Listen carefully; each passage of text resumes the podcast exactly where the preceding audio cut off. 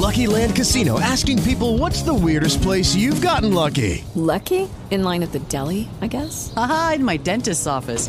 More than once, actually. Do I have to say? Yes, you do. In the car before my kids' PTA meeting. Really? Yes. Excuse me, what's the weirdest place you've gotten lucky? I never win and tell. Well, there you have it. You can get lucky anywhere playing at LuckyLandSlots.com. Play for free right now. Are you feeling lucky? No purchase necessary. Void where prohibited by law. 18 plus. Terms and conditions apply. See website for details. Blog Talk Radio.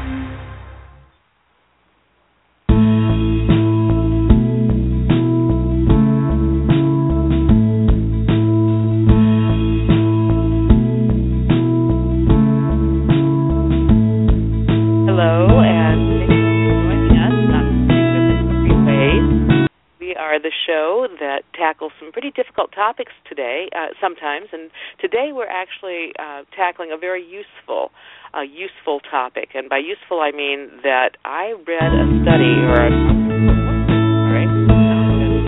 I'm having problems with my computer this morning, so bear with us, okay? Hopefully that'll be the last glitch that you hear.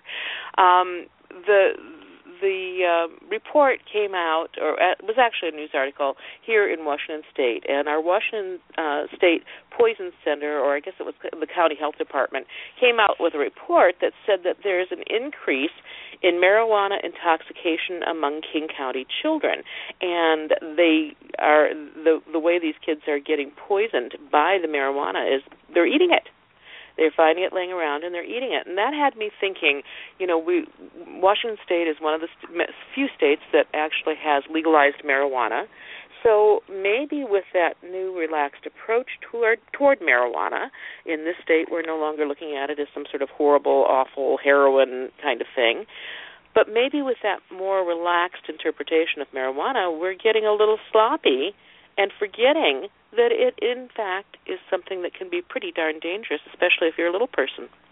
So that got me to thinking about all sorts of ways that we don't think about things um, that that in fact can be really really harmful to kids.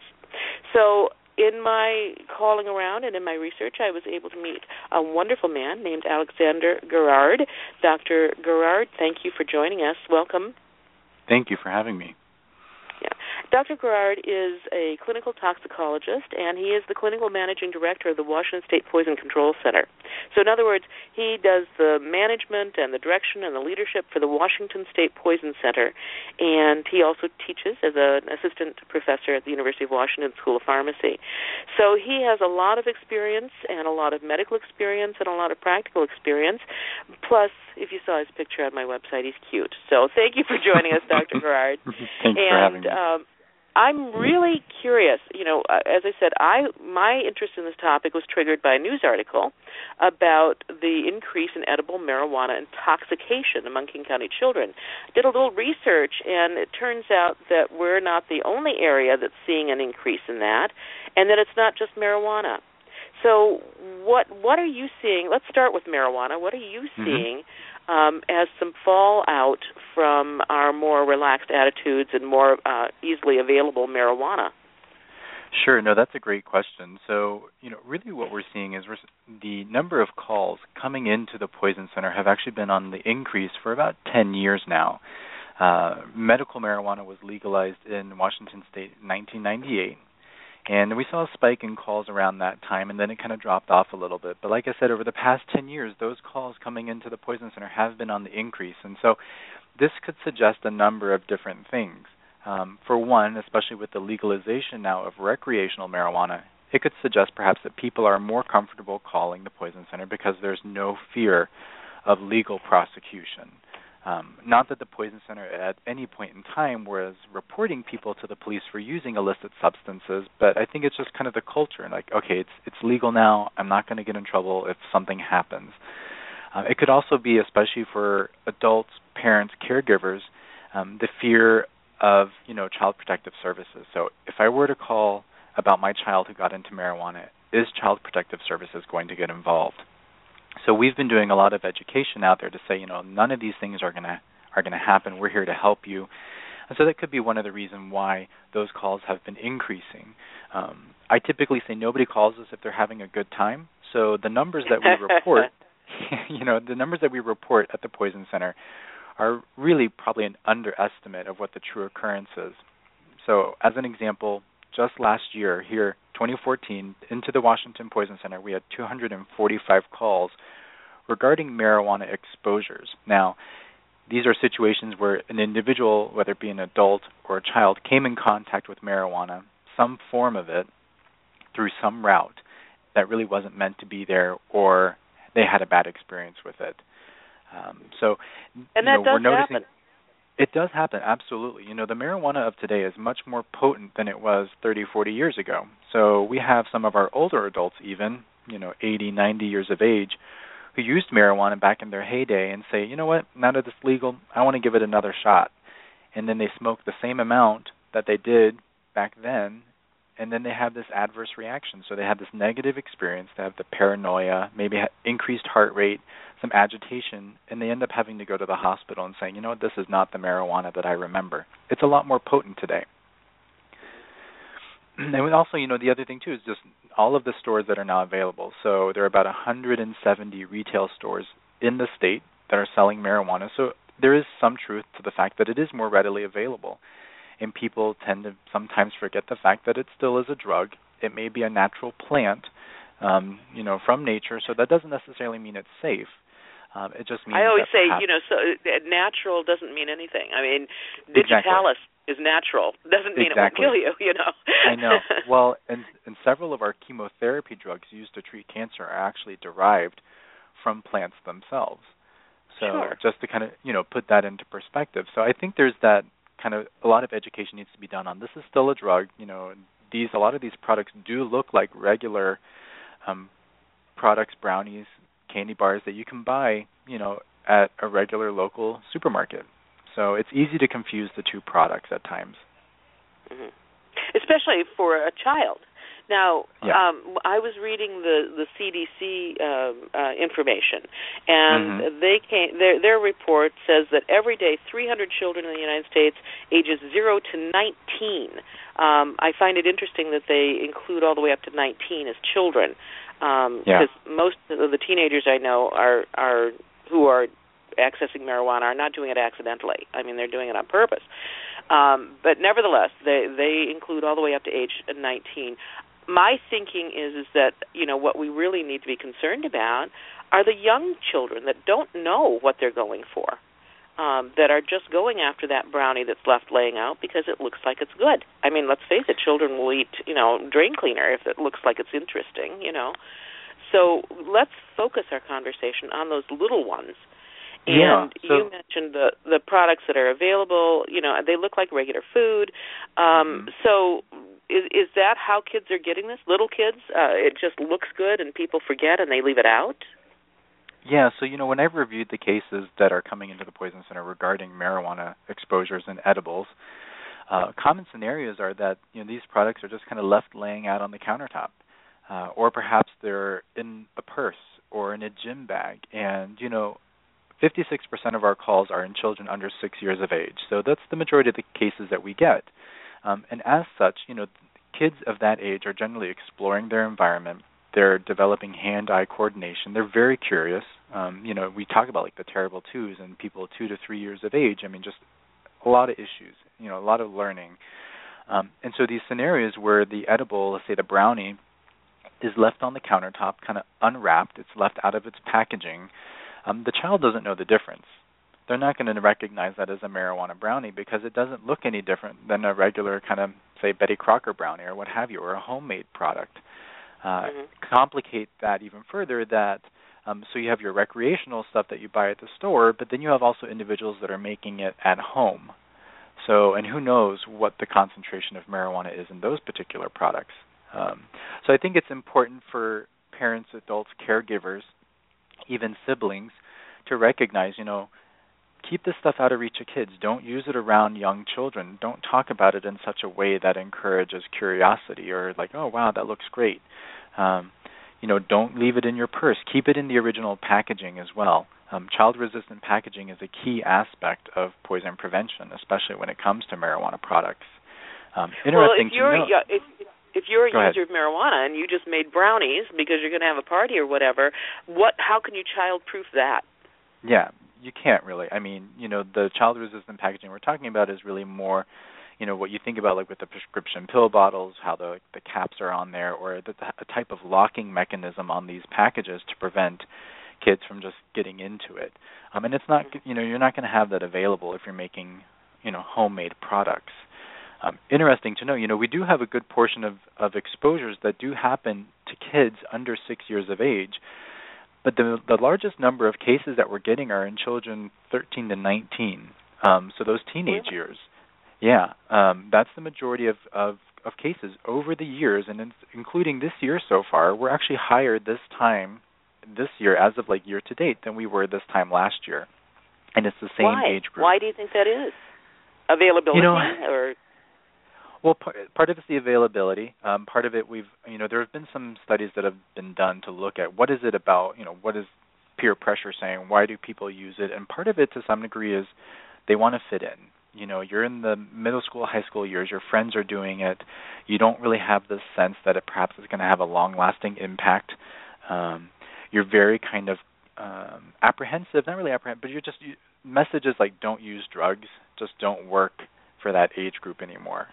You know, yeah, you just can't tell ever? somebody exactly. I mean, that's certainly the argument that we can have, you know, about kind of drug prevention programs.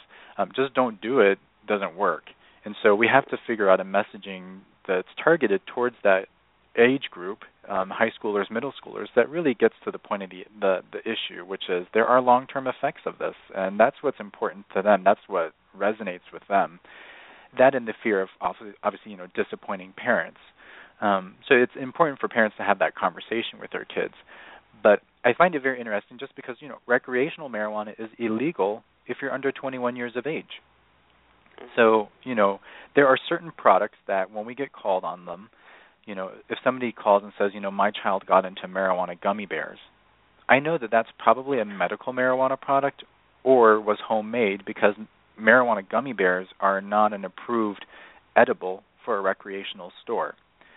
So the types of products that we get informs us a lot about where people are are obtaining these products, um, and also possibly even for the use. I mean, there are many people out there that use medical marijuana that maybe have, I don't want to say questionable indications, but a very more loose definition of of why they need to be on it. And I'm not here to judge or anything, but just from the oh, scenarios let me judge. I mean, yes, of course. I mean, you know, I have a heel spur, therefore I have a prescri- prescription for medical marijuana. I mean, really? Okay, all right, fine. right. So, so kids, you know, kids get a hold of these products, grandparents, older siblings, uh, and then many of them actually will use the, you know, use them in school, or they have more secretive ways of using it. Uh, you know, one of the big things now is vaping cannabis. So we talk about. You mentioned that during our, our our our talks that we had the other day, Yeah. and I have yeah. never heard of that. And of course, I know what vaping is, but vaping can I I I guess I don't know how vaping works. I mean, Yeah. I mean, so that what what yeah, explain what that is. Yeah, so you know the whole kind of vaping phenomena right now with e-cigarettes, electronic hookahs, e-pens, whatever you know, many different names, same church, different pew. That's how I describe it. Um, these are uh, products that are essentially it's a an electronic gadget that has a coil in there that heats up and vaporizes either a liquid or an oil, um, and now actually in some pla- in some cases dried herbs and plant material, and produces a vapor with it that you can inhale receive the benefit of it. So we commonly think about like liquid nicotine. That's where kind of e-cigarettes got their start. Um, it's a it's a new delivery method for nicotine product. Well, they now have electronic cigarettes that allow you to vape or vaporize cannabis oil. So that's the butane hash oil that we hear about. Dabs is another name for it. Wax, uh, another name. Um, so what that the the challenge with that, of course, is that you don't have um, as much of that pungent smell that you do when you're smoking a joint.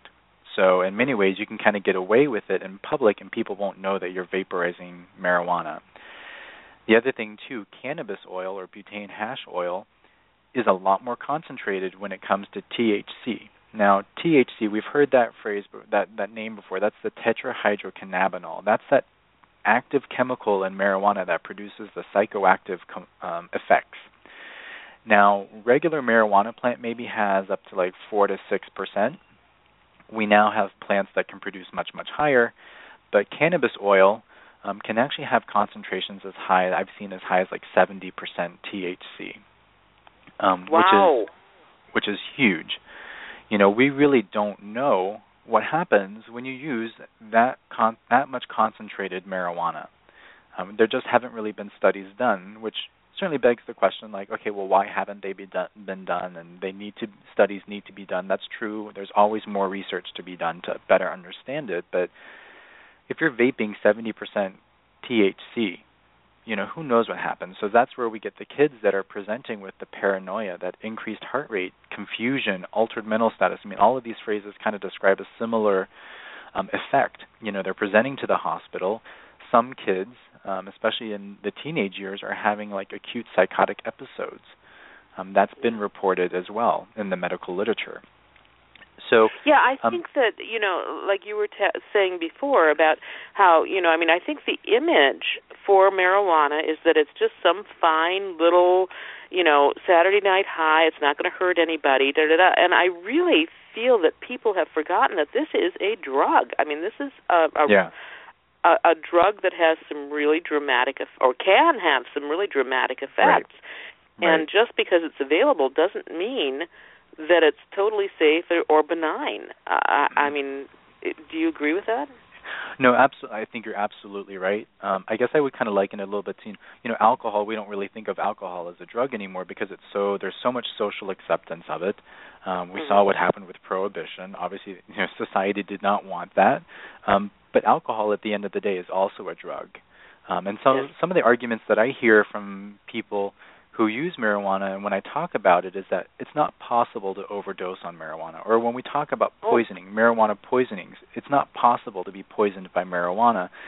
And perhaps it's a little bit of like, you know, semantics, the type of language that we use, the words that we use to describe it, but in the world of toxicology and poison centers, you know, a poisoning is any situation in which you, if you take a substance, whether it was intended or unintended, um, and it ultimately produced a negative effect. So I use marijuana, I don't get the high, I become paranoid, I get agitated.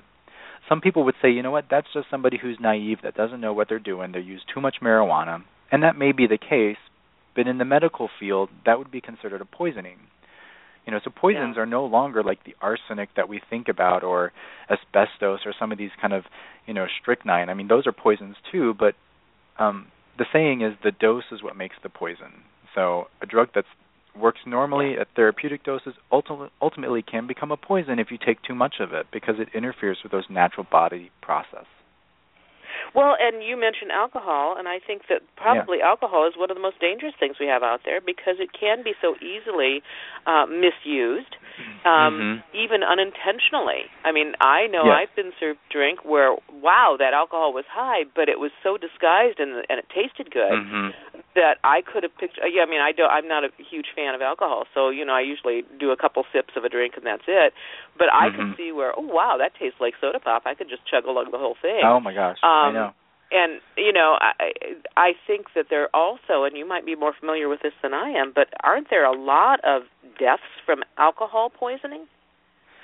So you know it's interesting. When we talk about alcohol yes there are many there are a lot of negative consequences from alcohol use. So not only including deaths so we have to think about like there's the acute death from like you know alcohol poisoning um, but then there's also motor vehicle accidents that are that may be related to alcohol intoxication there's some of the more long-term chronic effects, so like cirrhosis, um, health issues associated with alcohol use, uh, and then there's also you know like the social effects of it. So you know divorce, domestic violence, um, uh, loss of job or income. I mean a lot of these. So it, alcohol is such a big issue and it impacts so many aspects of our lives. So it's interesting because you know at the Poison Center we also get called about alcohol, um, but not just your drinking alcohol. We get called about the toxic forms of alcohol, so like antifreeze, windshield wiper fluid, um, brake mm-hmm. fluid. Those are all types of alcohol that people do drink either to actually get drunk because they have you know they're a severe alcoholic or because they're trying to commit suicide. Um, what I find very interesting when I've looked at the numbers surrounding the alcohol, alcohol just regular drinking alcohol that we get, um, a few years ago when here in Washington State when legislation was passed. I forgot. I think it was like 1183 or something like that, where you could start selling liquor in the grocery stores. Do you remember that? Yes, um, I do. Yeah. Yep. So in the month immediately after uh, that legislation was passed, we saw a spike in the number of calls into the Poison Center regarding alcohol intoxication, um, especially amongst youth. So whether you know so was they, that directly, because it was more accessible? That's i mean that's certainly one way to think about it yes. You know it, it's sometimes it's hard to come up with like what is the exact reason why this happened but i think that certainly contributed to it. It was more readily available.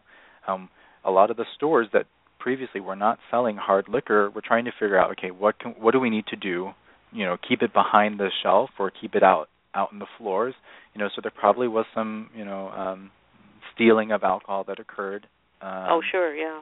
you know so yeah. and that's probably what increased access. And so those numbers ultimately went down but it was just kind of interesting to note that that's what occurred. So we saw something i guess similar when the retail stores opened last summer 2014 shortly thereafter no we didn't see an immediate spike in the number of marijuana calls because partly there wasn't a whole lot of product out there um, as you may remember several of the stores had to close for days on end because there wasn't enough supply the demand was greater than the supply and then mm-hmm. sometime around the fall, I think is when the supply really started picking up because in October we had a massive spike. I mean, I call it massive. It was 33 cases that one month that we got called about, um, which was more than we had at any time in the year. And I think it may have been related to supply. Now, most of the stores have actually opened in 2015, which is why could also be why we're seeing that the number of calls year to date is greater now 2015 than this time than the same time last year. Um, so it's just interesting, and it could be too. You know, we're really pushing the Poison Center as a as a community resource for help. Um, we don't report, you know, to Child Protective Services. The only time we may do that is if there's a suspicion of child abuse or neglect, which any healthcare provider is mandated by law to do so. So we're no different because we are healthcare providers here. We're not volunteers or operators. We're physicians, pharmacists, nurses, and toxicologists. Yeah. So when you, you, you know, if I can interject here, yeah, you, yeah. you mentioned about uh, poison control not reporting. I, I have to tell you that my children are all grown up now, but I had one child that would eat anything. I mean, if it wasn't nailed down, it landed in her mouth. Mm-hmm. And I call I she ate uh, she grabbed a handful of buttercups and ate them. I mean, yeah. uh, and, and buttercups can be poison, you know. So I'm calling poison control, and you know, and I I mean I must have called poison control four times in a year. And then yeah. my neighbor said, um, "Stop calling poison control. They're going to send CPS out to you because no. your kid keeps eating these things." uh, yeah, so, no, we don't. And I and I've got to tell you, it it did bother me, and so I started calling my pediatrician's office instead of poison control when she got into something, you know. Um, but you're saying that's not necessarily the case, but it is no, that something is, to yeah, think that, about. Yeah, well, it's definitely not the case. Like I said, only in cases where there's suspicion of child abuse or neglect or elder abuse or neglect do we get CPS or or law enforcement involved or malicious intent. You know, because believe it or not, we do get calls from people that are trying to that feel they're being poisoned by somebody, or you know, there's just malicious intent involved. Like that's the reality that we work in. Um, it's funny you mentioned that because when I was a kid, my mom called poison control on me as well. So I'm a survivor yeah. of. yeah, you critters, you you know system. you're, you're you can you can be tough on us. um, yeah, so you know we don't do that. So that's why we encourage people to call. We've been making um, the number certainly more available, and I think that could also be why num- uh, call, phone calls are going up, just because there has been an increased uh, public awareness campaign, if you will, regarding the Poison Center and what we can do for the public. Sure. Well, and you make a good point that just because we see some of these statistics and some of these reports, it's it's difficult to really uh, pinpoint causality. I mean, just because yeah. you're seeing more calls, does that mean you know? I mean, it, it, you have to really be careful not to make assumptions because then you could be working mm-hmm. on a problem that's really not the problem. Um, so just because there are more more um, cases, it seems, uh, or more calls coming in, it does seem logical that it has something to do with availability, but it could mm-hmm. also have something to do with lack of education. I mean, I I see in our state we're we're in Washington, but there are other states here, and other states that have legalized marijuana, and there are other states that are c- contemplating it. Um, we have really developed a casual attitude that oh it's just Mhm. marijuana ha ha ha you know Mhm. um and and i you know in my supposition is that or my my hypothesis is that it's that casual attitude toward this potentially dangerous substance that can contribute to some of these accidental ingestions. Um i mean that just seems logical to me.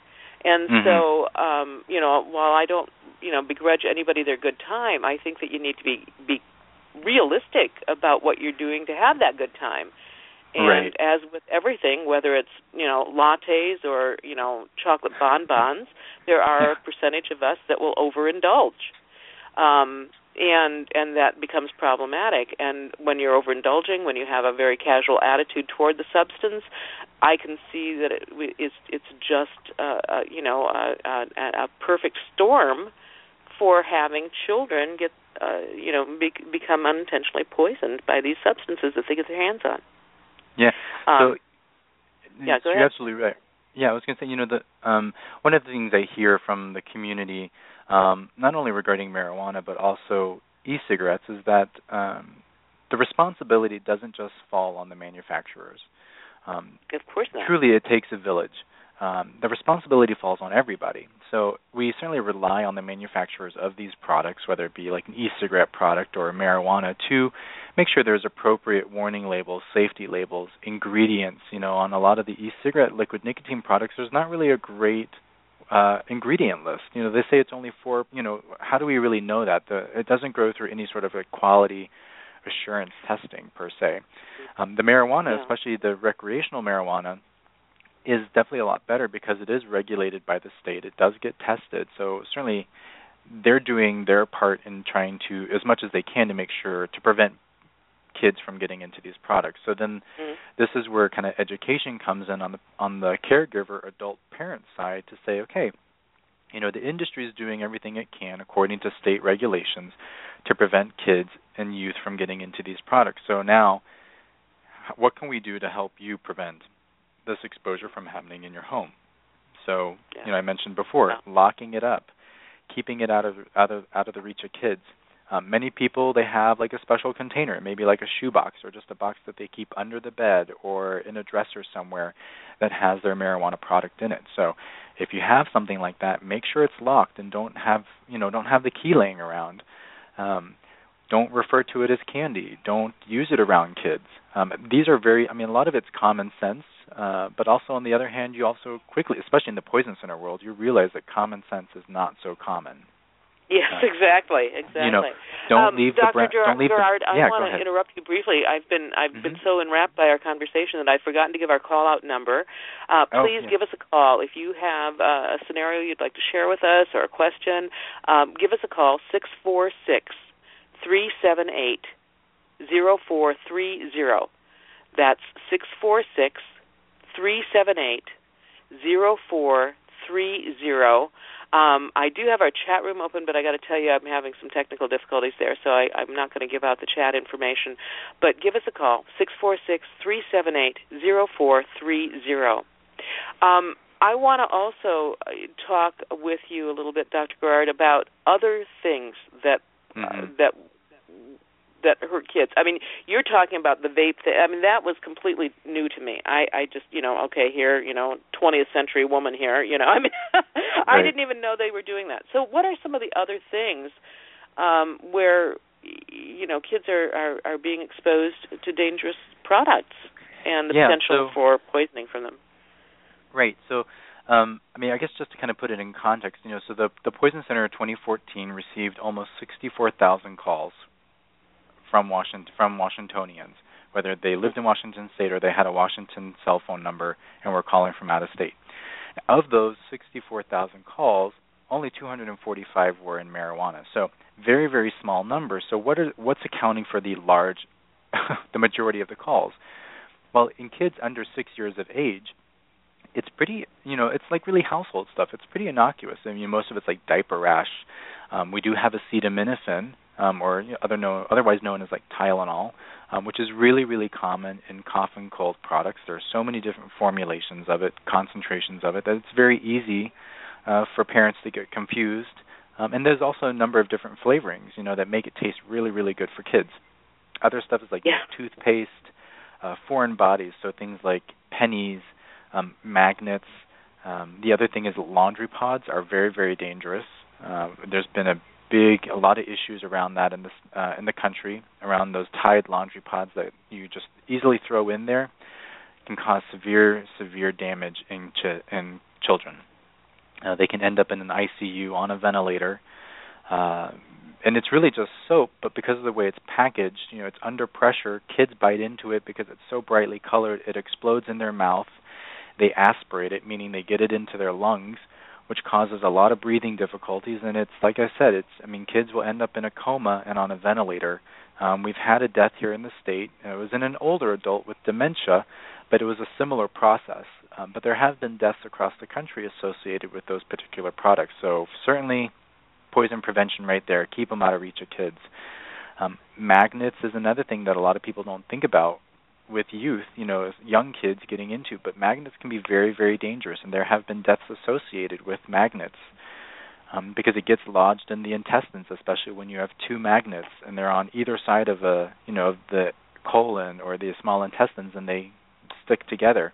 Now you have that tissue in between the magnets, and it ultimately causes perforates or you know tears through the tissue. You have a hole. You have internal bleeding, uh, and then ultimately a very poor outcome.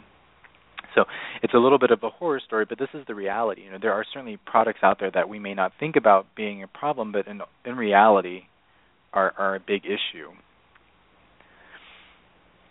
You know, we also have the grandparents' medication uh, so a lot of the prescription uh, drugs that are out there, um, grandparents can be on average on about 20 medications, many of which are like cardiac, so used for things like high blood pressure, heart failure, arrhythmias, um, stroke prevention, so you have blood thinners, mm-hmm. and those can also cause significant problems in kids. When we think when we think about um, the whole concept of one pill can kill, um, especially in a in a child, you know, maybe a 10 kilo, 20 pound kid, there are quite a few substances that are substances that fall under that. So a lot of, like I said, a lot of the cardiac, a lot of the cardiac medications, antidepressants that are really potent.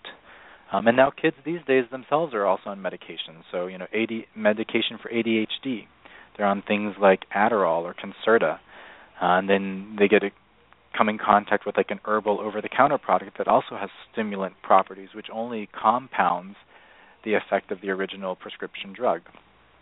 So, you know, I, I must say that one of my absolute, one of the things that just absolutely um, upsets me is when people seem to think that if it came from a health food store, that mm-hmm. you know it's fine you know, I, I I I think if one more person says to me, "Oh, you should go get this. It's chemical free." Really, nothing is chemical free. The world is made up of chemicals. You know what you're?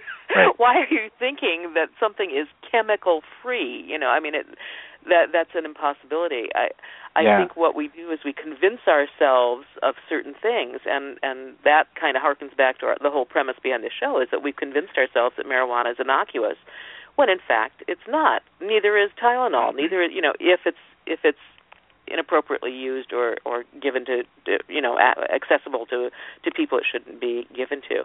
So I think right. that we do have this notion that if it's you know from a health food store it's going to be fine, um, and we we tend to not monitor that substance.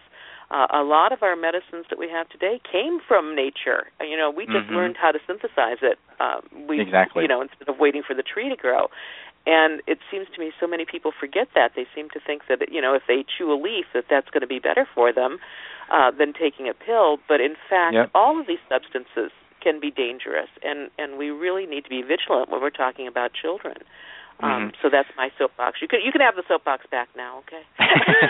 no, you raised you know you raised a really good point about you know isolating natural compounds, you know making a synthetic version of them. So um, many you know you may remember many of your listeners may remember and have been familiar with the term bath salts as a drug of abuse from yes. a few years ago and it's still a big problem. So bath salts are a synthetic version of a plant that grows in the middle east and eastern africa. You know so the plant itself is called khat like k h a t. It's illegal here in the us you can't buy it. You can't grow it.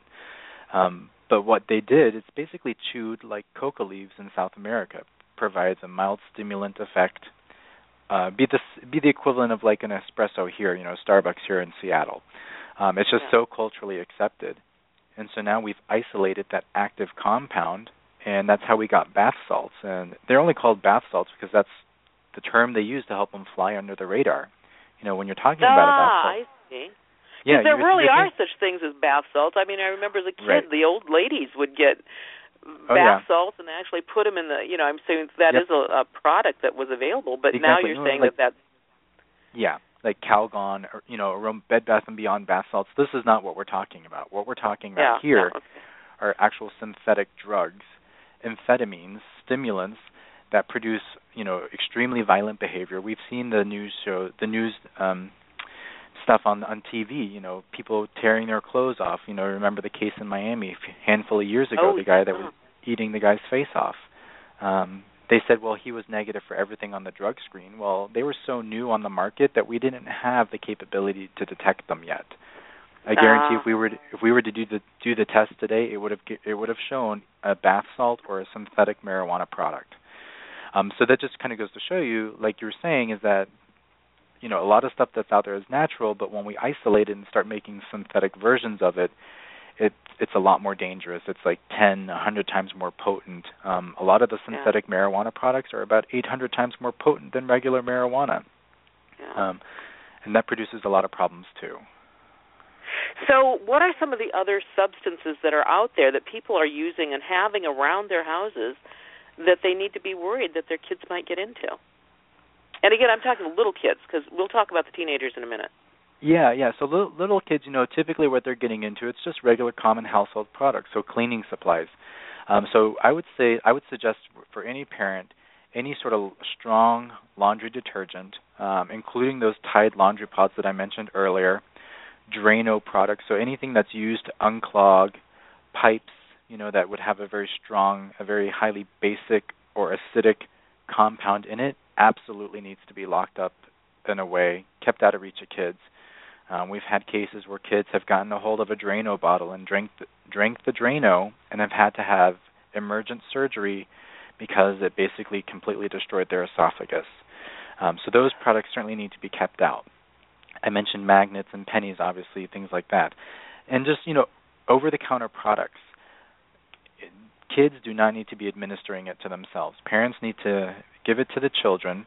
They need to use the the measuring spoon that came with it, not use a regular household teaspoon or tablespoon because those are not calibrated, so the measurement is not exact. And if you don't have one, the pharmacy will always have one that they can give you. Um, because that's a common that's a common area where we get calls about, you know, I accidentally gave my child too much of this over-the-counter product um, because I used the wrong measuring spoon. And it doesn't mean you're a bad parent. I, I want to put that out there. None of this means or implies that you're a bad parent. What it says, though, is that you know we, we need to have more education, more products available to help parents in that. Um, other things, obviously, you know, like I mentioned, grandparents' medication, um, plants. Most of the time, household plants are not going to be toxic. Um, we talk about around like the holiday time, things like, uh, uh, of course, the name is escaping me right now. Poinsettias. Poinsettias, there's this- yeah. Yeah, you know, there's this whole oh my gosh, poinsettias are poisonous. Um, poinsettias are not poisonous. The only reason we got the thought that they were is years ago there was a case report from Hawaii where a child was found um, dead next to a poinsettia plant. That's the that's where that comes from. But Again, we go back to causality. Yeah. I know that's not you know Yeah. they are maybe a choking hazard, um, but they are not poisonous. Um, Okay. You know, but there are certainly you know just in the backyard, especially here in the Pacific Northwest, mushrooms grow abundantly. Always Oh, be gosh. careful with that. You know, we have a lot of kids that will be playing in the backyard and will get a hold of mushrooms that are growing back there. And we do have poisonous mushrooms in the state. They grow naturally. Um, we have a lot of immigrant families here who foraged for mushrooms back in their home country and they go foraging for mushrooms here and they pick a mushroom that looks very similar to what they had back then or back there and uh you can't it's not the same thing. You know 99 99 times out of a 100 it's not the same thing. And we have mushrooms that can cause liver failure um, and that's very very bad. Yeah, yeah. So for little kids, we I mean the the bottom line is you, you just have to be vigilant if you have a little kid. Yeah. You have to be vigilant and it's exhausting. I mean, you know, anybody who's raised a family will tell you that. It is exhausting and you you get tired of it and you just, you know, Mhm. but nevertheless, you have to. Um Well, let's talk Go ahead. I was just going to say real quick, you know, just to help parents, especially of little kids, one of the things the Poison Center has and we can do is send out like Mr. Yuck packets. So things like with magnets and stickers with Mr. Yuck stickers so that parents can put these on products to identify them as being this is a poison, don't drink or don't touch or ask a parent if you ever want to touch anything, you know, or put it in your mouth, you must ask a parent. So those are things that we can send out to the public um, anytime they give us a call and say, you know, I'd like a, a packet of stickers to use around my household. We have brochures regarding poison prevention. So there's a lot that we can do for parents that they may well, not be and aware I of. suggest that people locate their local poison control center um, and contact for that because I suspect that they're all about the same. Otherwise, doctor, you're going to Mhm. have people from Tanzania calling you and asking for a Mr. Yuck sticker. So Yeah. um, contact contact your local um, poison control center. Uh, or health department. I'm sure that uh, the, you know this is not a brand new or unique idea to make those stickers available. So contact your local um, poison control or your local health department, and I suspect that you'll be able to find those Mr. Yuck stickers Mhm. that you can use in your home. Let's move to um, older kids.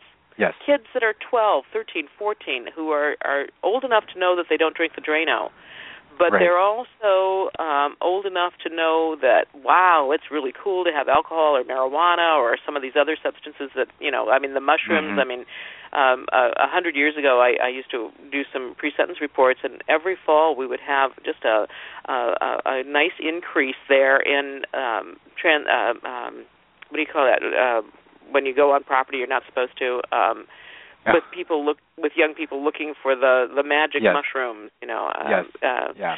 uh, so uh, you know, those are the older kids. So what are they getting into that we should be aware of? Yeah. Um, and I so- suspect that since marijuana is available, it's just like the alcohol. Yeah, we've put it, we've established a, an up an age limit for it, but you know, how effective is it?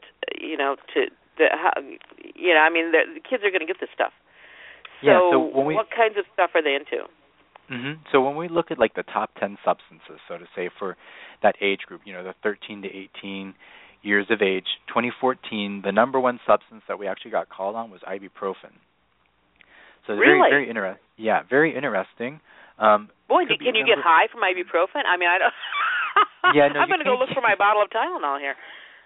yeah, so you can't get high from ibuprofen, but um, you know, it's a painkiller. So you start thinking about, especially in those, you know, down 13, 14, puberty. A lot of young girls are starting to have their first period, for instance. Um, learning to kind of self-medicate and treat themselves. Um, so what we're finding in this particular age group, and, and I'll go over some of the other substances, but this is going from more of a unintentional ingestion, meaning, oh, I didn't mean to do this, to, okay, like I'm, I, I meant to use this drug. I either used it incorrectly, or what we're starting to see now, actually, and this may surprise many many listeners, is that we actually have suicide attempts as young as 12, 13 years of age. And Yeah. so some of the substances that we get called about are reflective of that. So, you know, ibuprofen was at the top. That's, you know, acetaminophen it comes in at number 2. Um, we have antipsychotics that fall into this uh, are in the top 10 as well, followed by antidepressants and then sedatives. And then alcohol is actually in there also. Marijuana didn't make the top 10 list, but alcohol did. So uh, these substances tell me um, it's either abuse, so like alcohol, um, the sedatives like the regular, like a Xanax or a Valium. That oftentimes is a, a is certainly a common drug of abuse. Um, so a lot of youth are abusing that or misusing that, and then some of the other stuff with the antidepressants. Oftentimes those are suicide attempts. So these are real, real prescription medications. There are also over-the-counter stuff, like I mentioned, ibuprofen, Benadryl was in the mix, um, acetaminophen, because it is readily available. And so they're using these substances either to treat pain or to, you know, in self-harm. Um, Benadryl, you can actually, I mean, kids use Benadryl to get high off of. Oh, because really? you can ha- you can have hallucinations at very very high doses with Benadryl, um, but you can also have seizures, you can have cardiac arrhythmias, and you can um, you can certainly can have a very negative outcome. Um, so that is not a good drug either in excess. It can be amazing for what, allergies. What is it? yeah. Well, But- this is a little off topic, but I think it's it, it's in, it sh- it belongs in this discussion somewhere. What is it Mhm. about us, especially when we're young, that we want to seek unbalance? Um, we, we I'm not sure I'm phrasing this correctly, but we we want to seek, and it seems to be worldwide. We want we want the buzz, we want the high. Yeah. want, you know why? You know, yeah, you know it's interesting. I mean, why? And I've got five minutes. Okay. Okay, so exactly. Um, you know, I Uh-huh. think it's an issue of, especially when we look at today's world and everything that's going on, a lot of youth are seeking an escape. Um, there's a lot more pressure and stress on youth today than I think perhaps there have been in years past. There's expectations, social expectations, you know, the expectation to do well in school and succeed in society. Um, and it is a lot of pressure for a, a group that maybe don't have great coping skills yet um, that don't know how to deal with the pressure and the stress of life. And so many people seek use these substances like sedatives and, and opiates, prescription painkillers, so to say, to feel to numb themselves, to feel good for a fleeting moment. Um, and my argument, you know, is like it's just that it's a fleeting moment. The reality, while it may be hard right now, ultimately in the long run is better for you. And there's life can be so full and rich if you just kind of trudge through it a little bit and, and open up. You know, it, like I said, it takes a village. A lot of people don't talk with each other anymore. We have new social forms of social media, texting, and so it really removes us from each other. And we're now really living in silos. We're not living as a community, um, which is unfortunate. You know, it's really unfortunate for where we are and for youth. I think that are coming up uh, through the ages. Yeah. I think you know, although this is really another discussion, I think it, it uh, fits with what you're saying. I was speaking with somebody the other day about the the frustration that I feel when I have a problem, say with a company, and you Mhm. go online, you try to track down the company. They they don't you don't even have phone numbers listed anymore. You're Mhm. supposed to email. So you email, and then somebody comes back and says, "Well, you have to do the da da da and the da da da and the da da da." And then you respond, Mhm. "I already did the da da da and the da da da, and it's not working. That's why I'm contacting you." You know, Yeah, exactly. I mean, it, it's the the level of frustration of not being able to just pick up the phone, call somebody, and get somebody who cares about a resolution to this is Mhm. extraordinary for my age group. And I was talking to a friend saying I feel so sorry for young people today because this it wasn't this way 10 years ago and if it gets you know uh, worse 10 years from now than it is today, you know, Mhm. it's it's young people that I I have such empathy for that they're going to have to deal with this. And her point is but they don't feel your frustration because they don't have the expectation that they will Right. get the problem resolved. Right. Well, that's where we have drugs like ecstasy that open people up to schmoozing with other folks. You know, I mean, there's why. Oh, there's, really? You know, I mean, yeah, Yeah. ec- ecstasy Yeah, opens yeah. you up and makes you more em- empathic and uh, connects you with other people, um, like a social lubricant. Um, and there's a pretty big, you know, use of ecstasy in this country among youth and young adults, um, and that may be part of it. So, it's an interesting Wow. point to explore. It it is, it is. As I said, a little off topic, but I think sometimes, you know, it's hard to separate all of these things That's really okay. when you get right down to it. Yeah. Um, but yeah, and and but I think her point was that you know they they are not expecting that. I I feel Right. the frustration because I expect that there will be customer service or problem resolution. If I Mhm. don't, if you remove that expectation, I'm not left with frustration and anger. I'm left with empty, yeah. Yeah. and that must be very very hard for for young people. Um, okay, you know that that's my my uh, Norman Mailer moment, I guess. Um, but um, the the other thing, the other point that I want to make is that um, for generations, for thousands of years, people have been saying it's harder for the coming generation, Right. um, or the generation that you know is living with worse, or, or it's more difficult. Da da da da. So I, I, although I appreciate what you're saying, I, I kind of wonder. Okay, but re- is it really that much harder? I don't know. It's different. Yeah. that's for sure. It's all a matter of Uh-huh. perspective and experience, I suppose.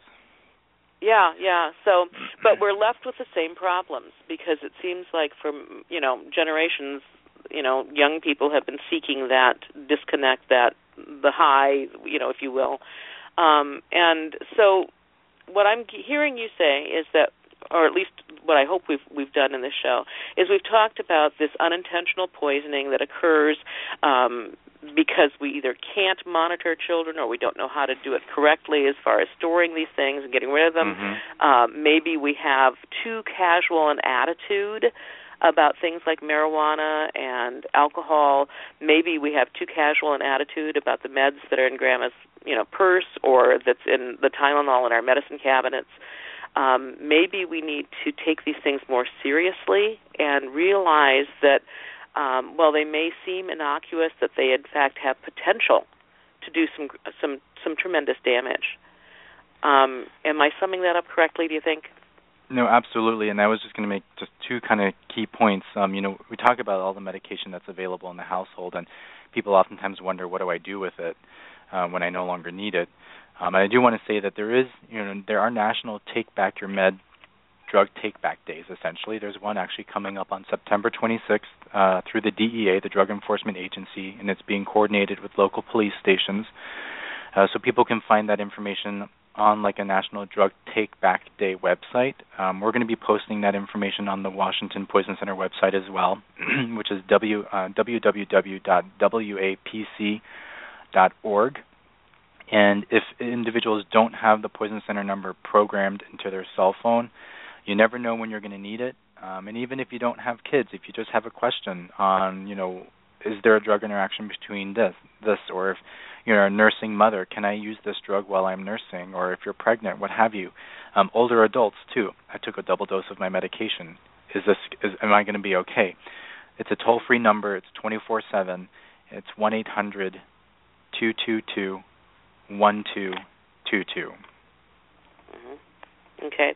So, and that the, that national number, uh, one eight hundred two two two one two two two, um, can put you in touch with your local organization, at least in the United States.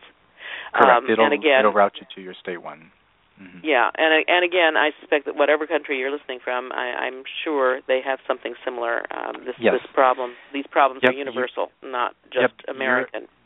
Yep. Um, Europe has in, in doing my research, I also found uh, another thing that we didn't talk about, and that is the um, art supplies that we use with our kids. Some of that mm. stuff is toxic. You have to make sure that you get the non-toxic art stuff. And mm-hmm. so when you're buying all this stuff for going back to school and whatever, make sure even if it costs more, get the non-toxic. Because you know what? I was a kid once.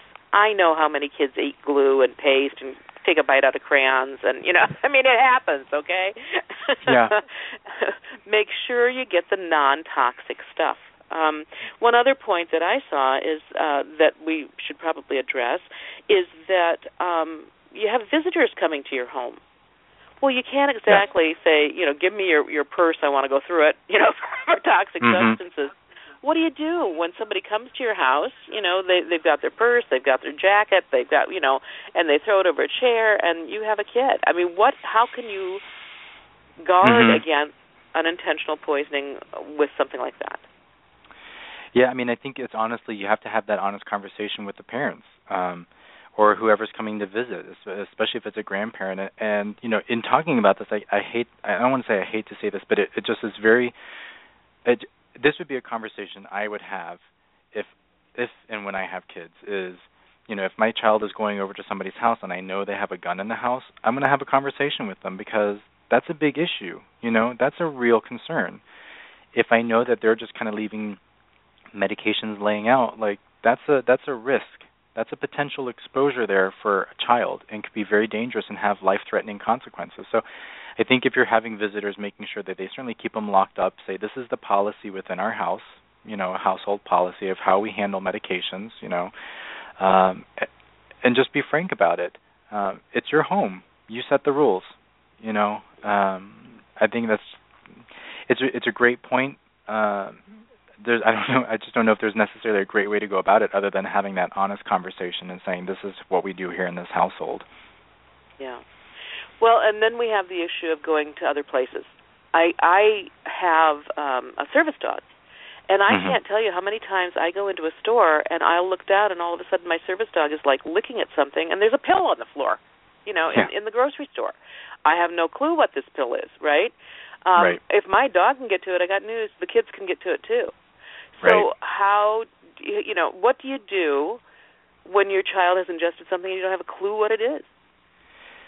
Yeah, so that's another one of the scenarios where call the poison center. We can try to work through it. Oftentimes, if there's a similar, you know, a, a similar pills that were on the floor, we can help identify that substance to figure out, okay, is this going to be a problem? If ultimately we don't know what it is because you happen to be, you know, you're in a public store, grocery store, what have you, depending on what information we have, we may just recommend going to the healthcare facility for evaluation just to make sure everything's going to be okay. Um, but if we do have a sense of what it is, it gives us a better idea of what recommendations we can give, what to really watch out for, if there are any sort of home care um, techniques that we can or tactics that we can advise you on in terms of what to do, or at least let you know, hey, if this symptom happens, give us a call back. We'll reevaluate and let you know whether or not you really need to be in a hospital or not. Um, those are always Yeah. the problematic scenarios. Well, and obviously, by the time I mean, if symptoms occur and you don't know where they came from, it's never Yeah, a bad idea to seek medical attention. Exactly, Um, and that's just the thing. If there's a medical emergency, always call 911. If it's poison related, poison center will get involved at some point. But if person's not breathing or is unconscious or what have you, like you need to be calling 911. I was reading in, in in doing my research for the show. I was reading, uh, and of course, my focus was originally on on just the marijuana issue because I do think we tend to be very casual about it. It's kind of a nudge, nudge, wink, wink thing when you're talking about Mhm. marijuana. Um, and and I didn't and, until I saw the report from King County. I didn't really make the association that this, in fact, could be something really dangerous for kids. I mean, I just didn't even think about it. It's kind of like, oh yeah, well, you know, all the old, you know, gray-haired, ponytailed guys will, you know, have a good time now. You know, I mean, I just, you know, Yeah. I, it, it didn't cross my mind that this could be a real threat to children. Um, but one of the things that that um, I think that we need to look at is our pets too.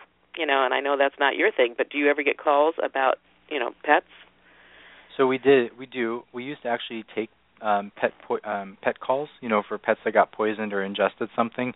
Um, given Mhm. that we're primarily a human-focused poison center, we decided to basically work with the ASPCA, which they have a direct uh, a direct poison center number, and so we now direct those callers to contact the AS, ASPCA.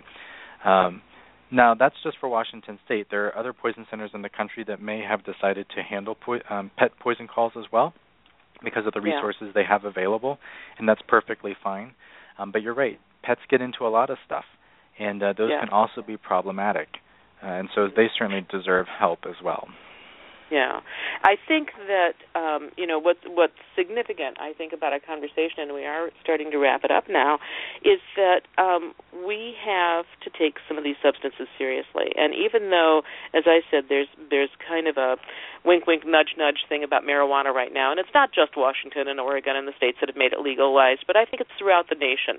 Um, Mhm. It's kind of like, well, where's the harm here? And you know, people want it's no different than alcohol and blah blah blah, and that's fine. I don't have any argument with that. But I do think that it's easy to lose sight of the fact that these things, just like the Tylenol, can actually be potentially lethal in the wrong hands. And so we need to remember and take these things seriously, make sure that we store them properly, uh, make sure that we monitor children, and if we have suspicions that there's problems, seek help. And one of those places is the wash, the the um, the uh, Poison Control Center. And again, that national number for poison control is uh, eight hundred two two two one two two two.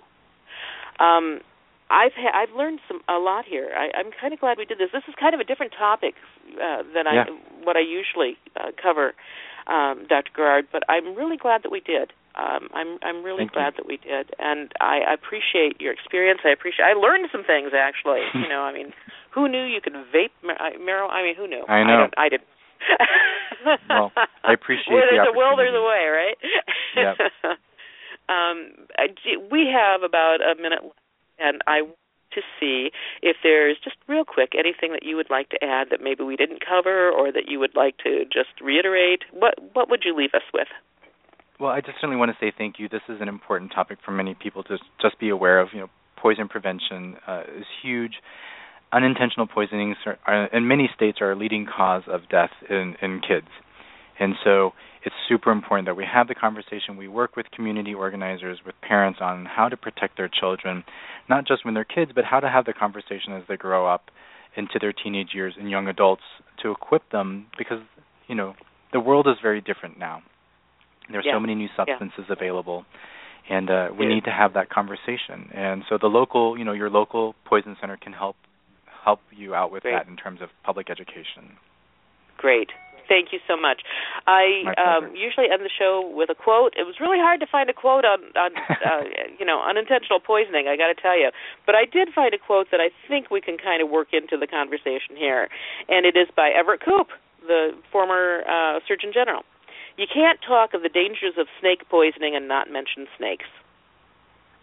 Now, I'll let you puzzle out how I, I made that association with our conversation today. Thank you so much for joining us. And My pleasure. Uh, next week, we're we're going to have an interesting topic next week. I'm still working on that memory expert, so hopefully we'll get that person for next week. Meanwhile, thank you so much for joining us. Thank you, Dr. Garrard. See you next thank week. You. That's three women, three ways. Bye bye.